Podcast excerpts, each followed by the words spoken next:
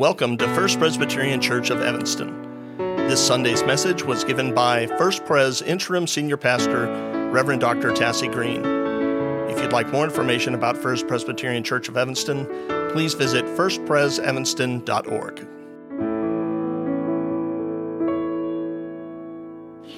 Here, when we light the Christ candle, we know that the waiting is over. Christmas is finally here. We remember the words from John 3:16. For God so loved the world that he gave his only son that everyone who believes in him may not perish but have eternal life. For God did not send his son into the world to condemn the world, but in order that the world might be saved through him.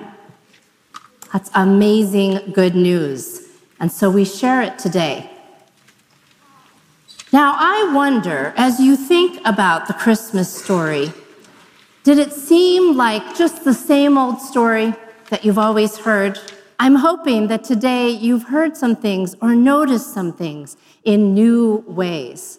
Because after all, it's the story of God's love for all. Yes, it begins in ordinariness on what seems like a normal night in an out of the way place. There's a young family traveling because the emperor has decided to count the people in order to make more money in taxes. So, on the surface, it seems like the political people are making all the decisions and deciding where Jesus will be born. But even though it's not comfy to travel on a donkey when you're nine months pregnant, Mary and Joseph head out with baby Jesus inside on a trip back to Jesus' home city.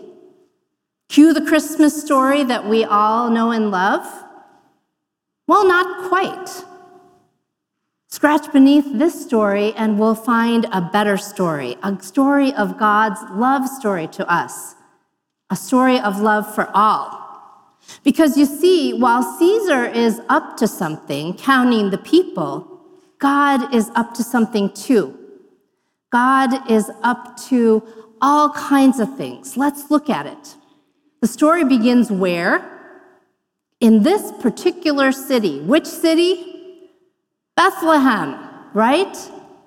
Bethlehem. Jesus, it seems like he was born in Bethlehem because of the counting of the people. But could it be that God is keeping God's promises? God is up to something as well. Do you remember the promises about where the King of Kings would come from? In Micah, it says this You, O Bethlehem, are too little, but from you shall come forth one for me who is to be counted a ruler in Israel, and he will shepherd his flock.